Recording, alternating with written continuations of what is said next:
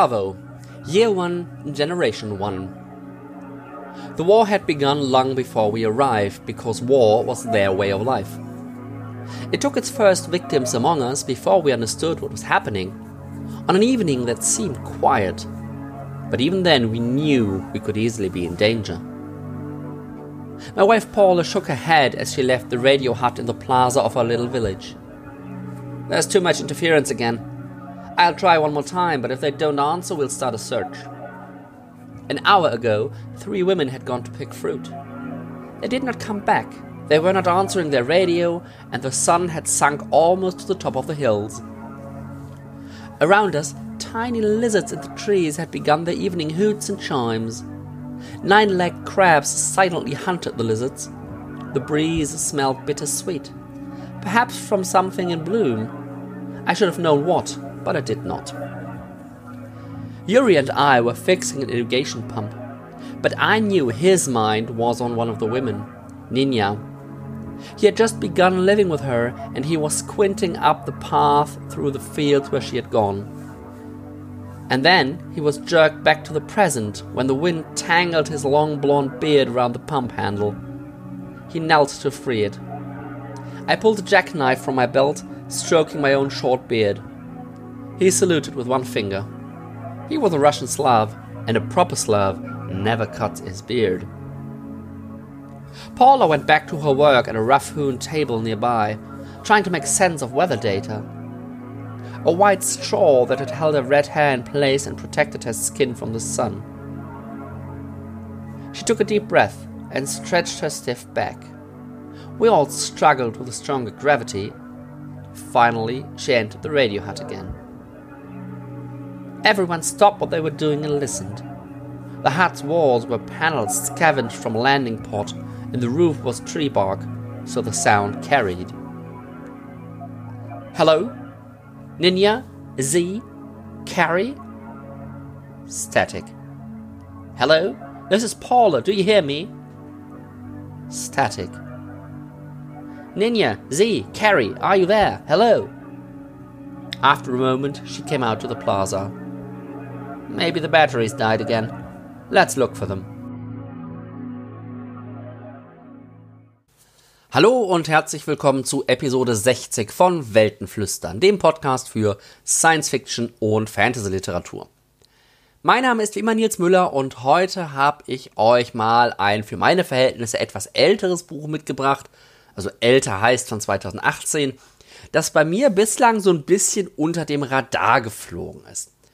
Es geht um den Roman ähm, Semiosis von Sue Burke, in den ihr gerade schon ein bisschen reinhören konntet. Und ich hatte den schon öfter gesehen und wahrgenommen, aber tatsächlich so nach dem Cover und irgendwie meinte ich auch was gehört zu haben, dass das eben so ein weiterer Techno-Thriller ist. Ähm, ich weiß nicht, wie ich darauf gekommen bin. Jetzt, nachdem ich es gelesen habe, weiß ich, dass das totaler Blödsinn war. Es ist definitiv kein Techno-Thriller, es hat damit absolut gar nichts zu tun, sondern es ist tatsächlich relativ klassische Science Fiction, ähm, die sich dem Thema fremde Welten, Erstkontakt, menschliche Siedler im All, also klassischen Science-Fiction-Themen annimmt, da aber einen sehr eigenen Spin, einen sehr eigenen Dreh draus macht. Der Roman ist der erste Teil einer Duologie der Autorin äh, Sue Burke. Der zweite Teil ist mittlerweile unter dem Titel Interference auch bereits erschienen. Eine erste Idee zum Setting des Romans habt ihr gerade schon bekommen. Ah, das war vielleicht noch so ein bisschen opak, was genau da passiert. Aber die Menschen haben, oder Menschen, nicht die Menschen, sind ein paar, eine Gruppe, hat die Erde in einem Siedlungsschiff verlassen, so das klassische Thema, um eine Kolonie aus, auf einem entfernten Planeten einzurichten.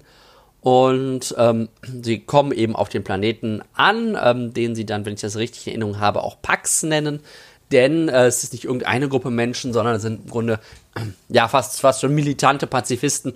Also es sind eine, Paz eine Gruppe von PazifistInnen, die bereit sind, ihren Planeten zu verlassen, neue Planeten, eine Kolonie aufzubauen, um dort ähm, es besser zu machen als auf der Erde, weil die Erde äh, nicht nur heute, sondern auch in der Zukunft zu Burks von Kriegen gezeichnet ist und von Leid und von Kampf und von Konflikt. Und die SiedlerInnen, die sich hier auf diesem Planeten bewegen, wollen das eben besser machen und haben den Planeten, wie gesagt, deswegen Pax getauft ähm, und bezeichnen sich später dann auch als Pacifists.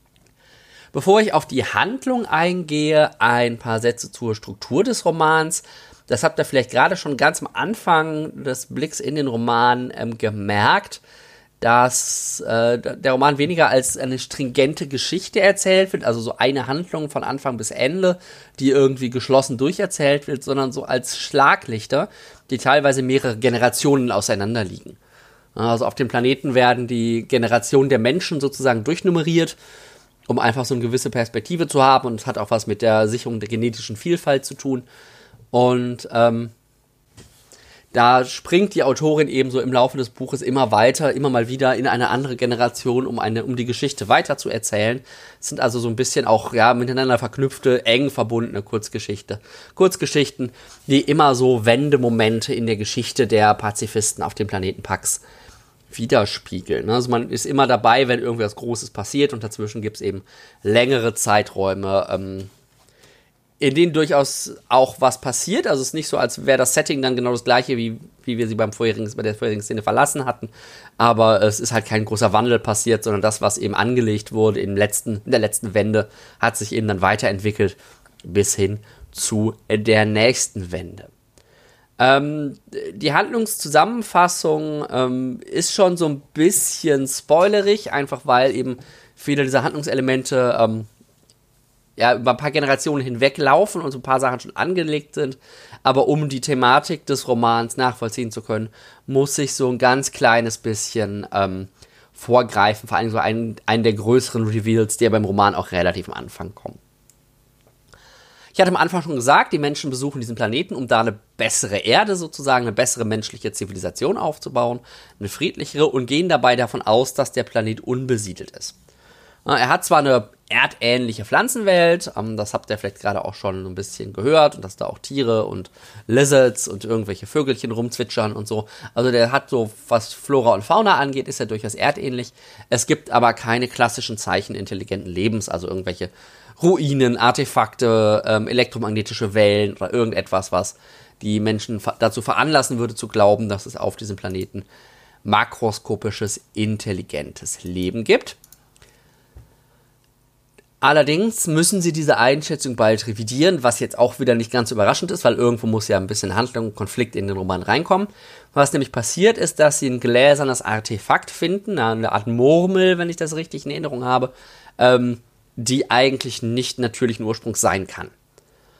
Äh, und eben aus, aus Glas ist und deswegen werden die Glassmaker so ein bisschen zu, ja, erstmal mysteriösen Wesen, von denen die Menschen eigentlich schon zu wissen glauben, dass das andere Siedler aus dem All sein müssen, aber auf die sie wirklich über lange Zeit keine Hinweise finden. Dass diese Hinweise dann irgendwann auftauchen, ist wahrscheinlich auch nicht so ganz überraschend. Neben dem Artefakt und dem Wissen um die Glasmaker gibt es aber einen viel wichtigeren Punkt, der im Grunde auch schon in den ersten Sätzen des Romans, die ich gerade vorgelesen habe, angelegt ist ähm, aber der ein bisschen braucht, um auch beim Leser wirklich anzukommen. Nämlich die Erkenntnis, dass intelligentes Leben nicht klassischerweise tierbasiert sein muss. Äh, wenn wir ein intelligentes Leben denken, dann gehen wir meistens davon aus, dass das irgendwie ähm, muss nicht unbedingt eine menschliche Form haben, also zwei, zwei, zwei Beine, zwei Arme und einen Kopf. Aber wir denken doch meistens irgendwie so in mindestens mal eine tierische Richtung. Und auf dem Planeten merken die Menschen aber, dass die Pflanzen sich als intelligente Wesen erweisen mit allem drum und dran. Das heißt, es gibt Konflikte, es gibt Revierkämpfe, es gibt Strategien, Bündnisse, es gibt Spezialisierung, es gibt Kommunikation. All das läuft nur eben nicht, äh, so wie wir das eventuell erwarten würden, über Stimme und über die Luft und über Mimik und Gestik ab, sondern über den Transport chemikalischer Stoffe. Ähm, wie diese Kommunikation eben abläuft und diese Revierkämpfe. Und das bringt im Grunde diesem, diesem Roman seine, seine zweite Ebene, weil die Menschen eben nicht nur ihre eigene Siedlung irgendwie aufbauen müssen, so äh, was ja an sich schon irgendwie ein, Punkt wäre, sondern auch sich in das bestehende Gefüge, Sozialgefüge der, der, der Flora, äh, der, doch Flora, genau, ähm, im Grunde einfügen müssen. Und das eben als Pazifisten ganz klar ohne einen gewalttätigen oder militärischen Hintergrund. Das macht so ein bisschen so ein bisschen so eine, so eine Wildwest-Atmosphäre, aber ohne den bewaffneten Konflikt mit den Einheimischen, sondern im Grunde im Versuch, da einen, einen Ausgleich zu finden, Kooperation zu finden, aber eben auch die Schwierigkeiten, die damit verbunden sind. Damit macht zu Burke im Grunde so einen klassischen Move in, von First Contact Romanen. Sie konfrontiert Menschen mit dem Fremden und anderen und nutzt das im Grunde wiederum, um den Blick auf die Menschen selbst zu schärfen. Und das verstärkt sich hier so ein bisschen, weil das Denken und Leben der Pflanzen wirklich sehr fremdartig ist und anfangs keine wirkliche Kommunikation zwischen Pflanzen und Menschen möglich ist. Burke entwickelt daraus so meiner Wahrnehmung nach drei zentrale Themen. Das erste zentrale Thema ist äh, Kooperation und Vertrauen. Also wie schaffen es die pazifistischen Menschen mit den Pflanzen, die sie vor Ort finden, irgendwie in Kooperation einzutreten, Vertrauen aufzubauen, ähm, Interaktion und auch langfristige Zusammenarbeit zu sichern. Damit eng verbunden ist der zweite Punkt, das Überbrücken von Verständnislücken. Ja, also auch da, weil, wie gesagt, die, die Pflanzen verstehen die Menschenwelt nicht so wirklich und dem Menschen fällt es schwer, sich in die Welt der Pflanzen hineinzuversetzen und entsprechend sind da äh, Missverständnisse und äh, Verstehensschwierigkeiten natürlich vorprogrammiert. Und ähm, aus der Perspektive der Pflanzen kommt dann auch ganz schön ähm, das Thema ins Spiel, ähm, den Unterschied zwischen Tieren und Menschen sich anzugucken, äh, was das eigentlich den entscheidenden Unterschied macht. Doch Burke äh, beschränkt sich nicht darauf, auf dieses Kooperationsthema zwischen Menschen und Pflanzen, sondern sie schafft auch eben innerhalb der menschlichen Siedler eine zweite Ebene, weil hier auch sich nicht immer alle einig sind, sondern wie wir das bei Menschen so kennen. Äh, da gibt es irgendwelche Intrigen, internen Konflikte, äh, Machtkämpfe. Und das führt dann im Endeffekt auch dazu, dass die als PazifistInnen auch ihre Werte hinterfragen müssen und eben schauen müssen, wie weit es möglich ist, tatsächlich rein pazifistisch auf einer fremden Welt zu überleben. Beide dieser Ebenen sind wirklich gut gelungen und verbinden im Grunde die Stärken von zwei meiner Lieblingsromane bzw. Serien. Der eine Lieblingsroman, den habe ich euch in Episode 50 vorgestellt. Das ist Sperling von Mary Doria Russell, ähm, wo es ganz stark darum geht, um Menschen, die sich auf einem fremden Planeten irgendwie intern organisieren müssen und die eben in dieser Expedition oder in diesem Aufbau ihrer Siedlung massiv damit konfrontiert werden, dass ihre Werte der Situation nicht immer angemessen sind und die damit irgendwie einen Umgang finden müssen. Das ist der erste, die erste Sache, die ich denken musste, vielleicht in dem Kontext auch noch ganz gut ähm, die Mars-Trilogie von Kim Stanley Robinson, die passt da, glaube ich, auch noch ganz gut rein, wo es ja auch so ein bisschen um den Aufbau einer Siedlung geht und die Machtkämpfe und politischen Spielchen, die daraus entstehen. Und atmosphärisch, gerade durch diese fremdartigen Außerirdischen oder diese fremdartigen Intelligenzen, hat mich der Roman auch oft an die Romane 2 bis 4 aus Orson Scott Cards Enders Quartet erinnert. Ähm, das ist jetzt vielleicht für ein bisschen, bisschen komisch, wenn ihr nur den ersten Roman kennt. Das ist der große Roman von Orson Scott Card, Enders Game, den im Grunde jeder kennt, der ja auch verfilmt worden ist. Ähm, tatsächlich, und der ja eher so eine Young Adult leicht philosophisch angehauchte, aber doch sehr stark Action- und Coming-of-Age-Roman konzipiert ist. Äh, die Romane 2 bis 4 äh, dieser Reihe, ähm, Speaker of the Dead, ähm, die anderen beiden heißen, weiß ich gerade nicht, äh, sind ganz, ganz, ganz, ganz anders und viel philosophischer, viel ruhiger und eben ganz stark auf diesen Kontakt mit fremden Wesen ähm, ausgerichtet und erstmal das Verstehen der fremden Wesen und deren Moral und wie unsere Moral zu deren Moral passt. Also generell, wenn jemand äh, philosophische Science Fiction lesen will, dann würde ich euch ganz dringend diese Romane 2 bis 4 ähm, aus Orson Scott Cards Endless Quartet äh, ans Herz legen. Lasst euch da nicht vom ersten Roman Endless Game irritieren, der doch so ein bisschen äh, leichtgewichtiger daherkommt. schauen wir uns die beiden Ebenen mal thematisch noch ein bisschen an. Einmal ein Blick in die menschliche Siedlung. Da haben wir natürlich die kleine Gruppe, die sich in der unbekannten Umgebung organisieren muss. Das ist jetzt soweit nicht überraschend. Ähm, und hatte gerade auch schon angedeutet, dass das so eine sehr dörfliche Atmosphäre ist, so ein bisschen auch so eine romantisierte romantisierte Steinzeit, sag ich jetzt mal. Natürlich haben sie ein bisschen mehr Technik und auch so ein bisschen an Western-Thematik, äh, Wilden Westen, ähm, die romantisierte Version davon natürlich erinnert. Und ähm, da kommen dann einige Konflikte auf, nämlich einmal, wie aktiv suchen wir nach den Glassmakern, also wieder diese Frage nach, ähm, ist es eigentlich in unserem Interesse, ähm, Kontakt zu fremden Intelligenzen aufzunehmen? Was wollen die von uns? Sind die für uns gefährlich? Ähm, helfen die uns? Sind wir für die äh, irgendwie Nahrungsmittel? Was auch immer. Die zweite Frage, die sich in der menschlichen Siedlung dann irgendwann stellt, ist, dass sie eine Möglichkeit finden, anderswo äh, zu leben. Formulieren wir es mal sehr neutral. Und sich dann eben die Frage stellen müssen, ob sie den ersten Ort, der so ein bisschen auch schon Heimat geworden ist, natürlich in den ersten Jahren verlassen und sich ins Unbekannte wagen oder ob sie irgendwie äh, zurückbleiben und äh, das Bekannte weiter nutzen dann ergibt sich sowas, eine Frage danach, ob sie sich auf die Zusammenarbeit mit einem durchaus überlegenen Wesen einlassen wollen, also wie sie da Vertrauen gewinnen. Und ähm, im Grunde sind diese Konflikte oder diese Fragen immer auf eine sehr ähnliche Weise abgebildet. Es gibt eigentlich immer so unter den Dorfoberen zwei Figuren, die jeweils unterschiedlicher Meinung sind. Und ähm, daraus ergibt sich dann eben die Frage, die ich gerade auch schon mehrfach angedeutet hatte, äh, wie können diese pazifistischen Werte, die sie haben, erhalten werden oder müssen sie sich der Zeit und den Umständen anpassen? Und dann damit verbunden auch die Frage, wie gewichten die Menschen dort eben Risiko und Sicherheit vor dem Hintergrund ihrer Werte. Das führt dann auch zu der Ebene der Interaktion mit den Fremden, weil da eben völlig unklar ist, äh, wie interagieren die Fremden, welche Ziele verfolgen sie, in welcher Logik denken sie und äh, gehen wir eben auf eine Linie des Vertrauens und der Kooperation oder eher des Misstrauens und des Konfliktes, weil wir eben nicht letztendlich nachvollziehen können, wie diese Wesen denken, weil uns da einfach die Erfahrung und das Wissen fehlt und sogar die Fähigkeit, uns in sie hineinzudenken. Besonders spannend fand ich ähm, einzelne Passagen, das sind glaube ich so zwei, drei oder vier kleinere Kapitel, ähm, die aus der Perspektive eines solchen Pflanzenwesens erzählt werden. Das hätte ich mir fast noch mehr gewünscht. Ähm, da kommen dann natürlich so Fragen auf, wie funktioniert eigentlich die Gesellschaft der Pflanzen? Also dieses ganze, ganze Thema, wie kommunizieren die? Ähm, was gibt's da für Strukturen? Wie blicken die einzelnen Pflanzenarten aufeinander oder auch die einzelnen Individuen einer Pflanzenart?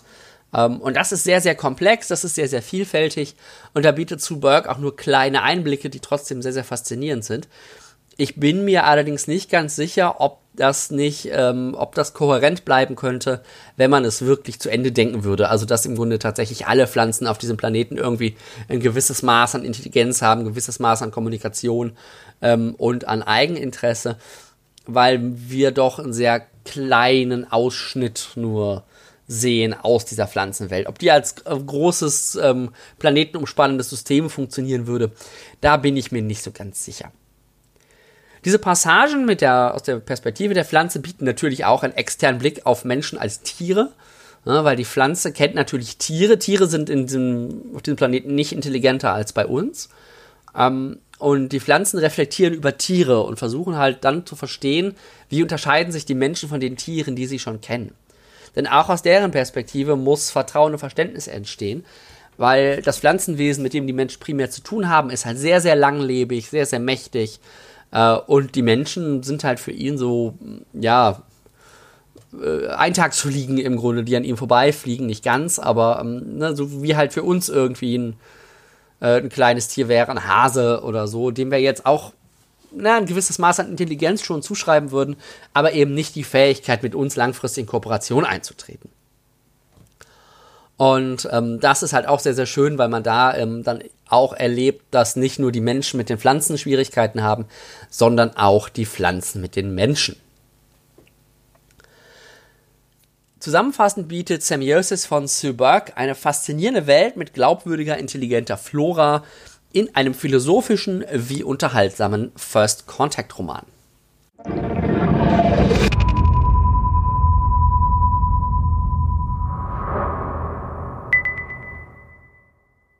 Ja, und das war's dann auch schon mit Episode 60 von Weltenflüstern. Schön, dass ihr wieder eingeschaltet habt. Äh, die nächste Episode liegt schon bei mir auf dem Skripttisch sozusagen. In der nächsten Folge werde ich euch den letzten Roman von Joe Abercrombies Age of Madness Trilogie vorstellen. The Wisdom of Crowds. Ähm, wenn ihr Kommentare zu dieser Episode habt, dann könnt ihr die gerne hinterlassen auf meiner Webseite weltenflüstern.de slash 60. Und wenn ihr es nicht eh schon getan habt, könnt ihr Weltenflüstern natürlich auch abonnieren.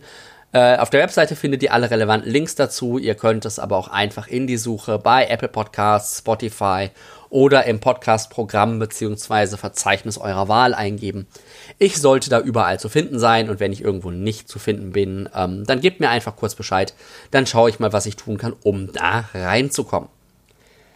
Ihr könnt Weltenflüstern auch über Social Media begleiten. Auf Facebook gibt es eine Seite, wo ihr ein Like dalassen könnt. Auf Twitter könnt ihr Weltenflüstern folgen und mir persönlich natürlich auch als Weltenkreuzer.